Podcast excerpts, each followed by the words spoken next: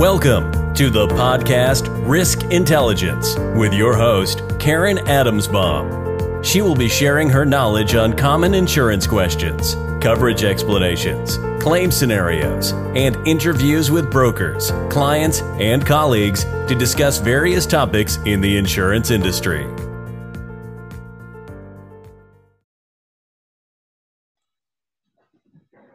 Welcome to another edition of my podcast called Risk Intelligence. And today I have Dr. David Kunick with me. And uh, David, Dr. David and I have known each other for about um, three years now, going on four. And I'm going to explain a very interesting story on how we met. It was uh, early part of 2018, he was holding a seminar in Morristown.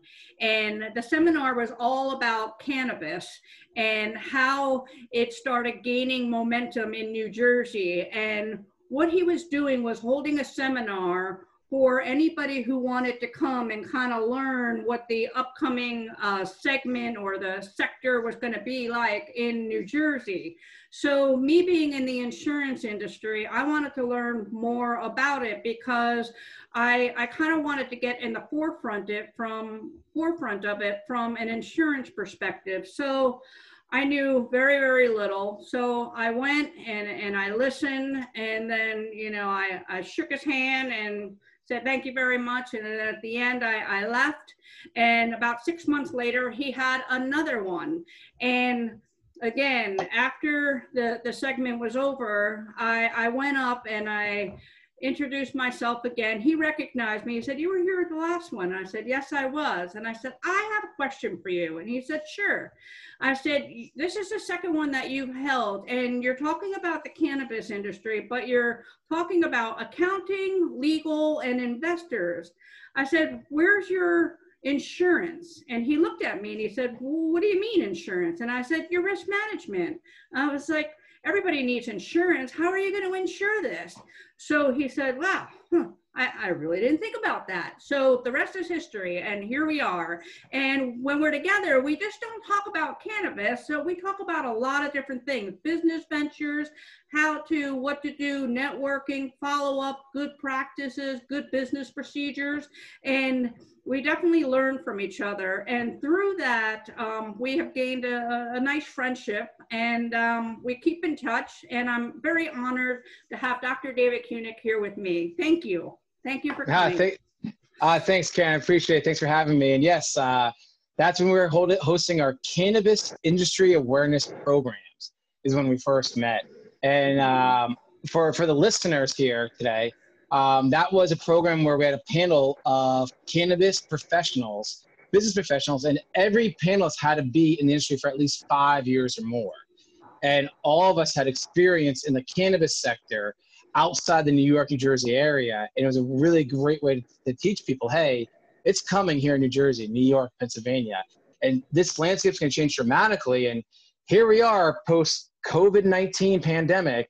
And what was deemed essential in over 25 states medical cannabis. And what was deemed in New Jersey? Medical cannabis as essential. So, I mean, to, to sit here to talk about that a few years ago to see where it is now, I mean, this really shows where the industry's going overall. Yeah, it just kind of went up that way. So, what I wanted to do is um, is talk to you about your your business practices because with this pandemic, a lot of people are making pivots and and changing on how they do business. So, what is um, a unique way, or what have you done with your clients uh, due to this COVID pandemic? Well, one thing that we did was um, being a medical guy by trade. Um, we really want to just kind of, in a polite way, reach out to every one of our clients in a unique and humanistic way. So, what we did was we actually wrote handwritten letters, no typing, no this like hey i'm going to order the letter online. No we actually wrote handwritten letters to over 115 plus of our clients and we wrote them a letter of positivity. And in that we enclosed we enclosed a poem and we took a poem uh, called the poem of hope we cut it out and we actually put it in every handwritten letter on the back of each letter we wrote letter of positivity and we mailed it to all our clients uh, internationally and domestically And there was was really inspiring was we had people reach out to us saying, "Hey, I read your letter and the poem to my children. We talked about what this meant at the kitchen table." And to hear your client say, not only did, did your message really mean a lot to us, but we want to share this as, as a teaching moment for our children. I mean, that, that was really cool and really unique. And it wasn't asking for business. It wasn't, you know, nothing about, hey, we want money or hey, this and that. It's just more of, we're thinking about you. We know the world's a crazy place at the moment. And we always view the world as uh, the glass is half full. And we want to share some positivity with you. And, you know, we got some really, really good feedback for that. And it, it, really touched a lot of people's lives. And that's what we did. Some, something very different and unique for that. and that is unique and that might go hand in hand into what I notice is your your tagline, your your everyday saying that you you say whether it's in an email, it's a, a LinkedIn post, or it's a video, and that is always be willing to achieve greatness. So how did you come up with that?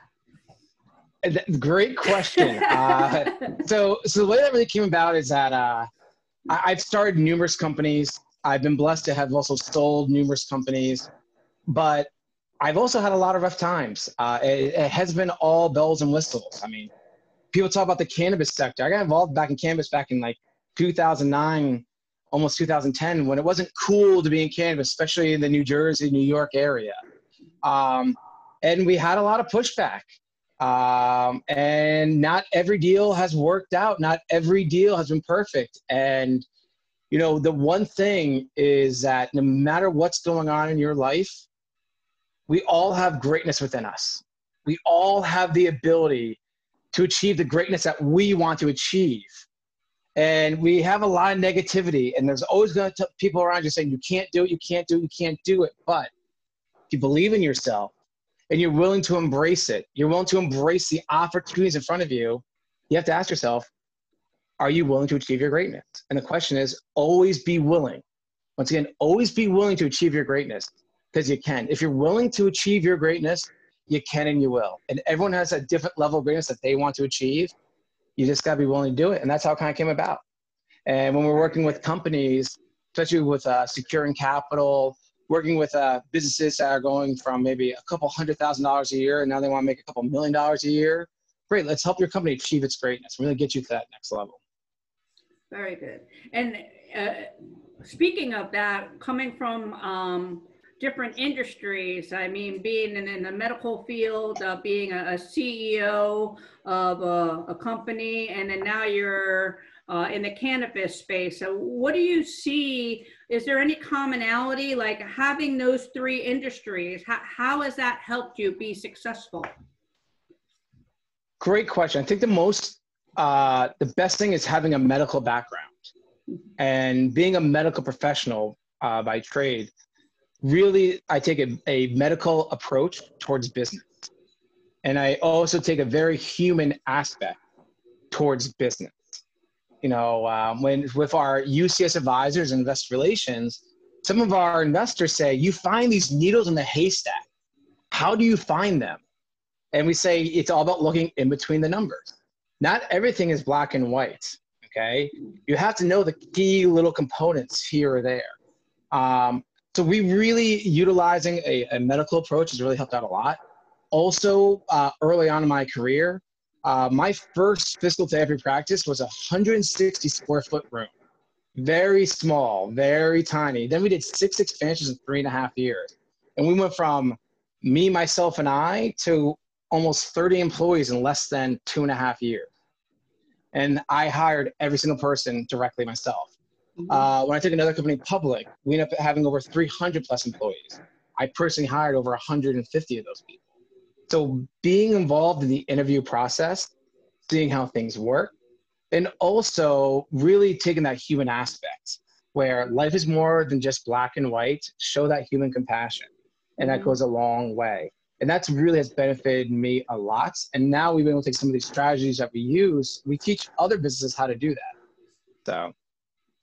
And speaking of teaching other businesses to do that, that's kind of where you and I have good synergy because you may not know a lot about the insurance. I mean, you have a high level of knowledge, but mm-hmm. by us um, working together, I'm able to to kind of give you highlights and and um, items to look for, so that when you're in front of your clients, you can kind of know what to look for and then see if there's a uh, an open spot or a weak spot. And then that's when you would come back to me and and we would kind of talk. So together we're we're kind of helping each other. And, and let's talk about that karen for a second because you bring up a great point. People say what's the difference between an advisor versus a consultant? Okay? Mm-hmm. if you look at webster's dictionary a consultant is hired to work on a specific problem retroactively and that's it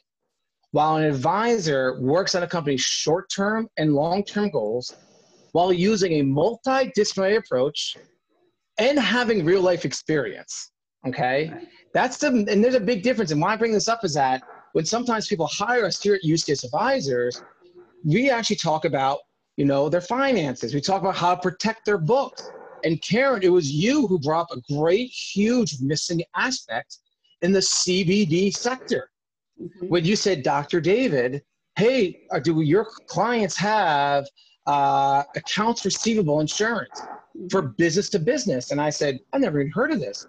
And it was you who showed that, hey, by the way, less than 10% of companies have this, whether it's CBD or regular companies. Mm-hmm. And then we started to find out, great, there are some of our clients that are just strictly B2B in the CBD sector, and they don't have that accounts receivable insurance right. which is something that you can offer. So when we talk about, hey, why do you hire investor relations advisor? Because we're looking at every aspect to protecting your money, protecting your company. We're looking at advising you to, hey, be prepared if you know COVID hit 19 is going to affect your business maybe in a few months. You know, be proactive and and that's where it really worked out a good synergy because you took something that you that you did of business insurance. Mm-hmm. You found something that's lacking in the cannabis and hemp sector, He's like, okay, we can't do this for cannabis, but this can be done for CBD. Right. Great. Who needs help? And that's what it's all about. So. And I learned that because of what you were posting on LinkedIn. You're I mean, you post so much on LinkedIn, whether it's have a good day, motivational, uh, willing to be willing to achieve your greatness, uh, some networking, you're always connecting people. But the only way that I learn about what it is that you're looking for, what it is that you're doing at that moment is by keeping in touch with you and also engaging with you on LinkedIn. And that's kind of how it all came about because when I learned of this product, and I see your post out there, I'm like, all right, you know, this could be a missing link for Dr. David as he's talking to his clients who are maybe having trouble coming up with that capital or um, having a financial struggle. Maybe this could help him, this product could help him, and then he can close that deal because I found a product that can help him. And again, that's where it all comes together and um, you you couldn't Karen, ask for a better. Hey Karen, it circles back to what you said before. Uh, you know, being a medical field, former CEO of a public trade company, having my, my current advisory company, my employees, where it circles back because at the end of the day, I'm a, I'm a macro manager. I'm not a micromanager. I'm a macro manager. People uh, sometimes laugh at us because we outsource a lot of stuff. And we say the reason why we outsource is that we want to add more key people into our war chest. We want to add more key people like yourself, Karen, who say, mm-hmm. okay, great. Yes, I know you do business insurance, but you also do life insurance. Mm-hmm. And you mm-hmm. also do um, health insurance as well, too. And, and one thing we, we tell our clients is, when's the last time you talked to your insurance broker? They go, uh, we talk once a year. Why? I go, why only once a year? You know, your insurance broker should be helping you to make sure you look at every aspect of your business, to make sure that every key aspect is protected for you and, and for your employees and for your future. And if you have a good relationship with your insurance broker, you know, then you're gonna start really learning about other opportunities. And then let's also go back to networking, Karen. You know, when people say, "Oh, I don't know anyone that can reach out to and talk to," I go, "What about your lawyer? What about your accountant? What about your insurance broker? You know, everyone you write a check to every month for a bill is someone you can reach out to and be part of your network. And people go, oh my God, I never thought of it that way. I'm like, yeah, if you write them a check every month for money, trust me, you can add them to, to, to your networking uh, right. arsenal. True, true. So with with this, this is like really good information. Um, if you had to give somebody a, a piece of advice, uh, somebody who's starting a business, all right, and you had to give them advice on what to do in the first three years of their business in order to see success, what would that be?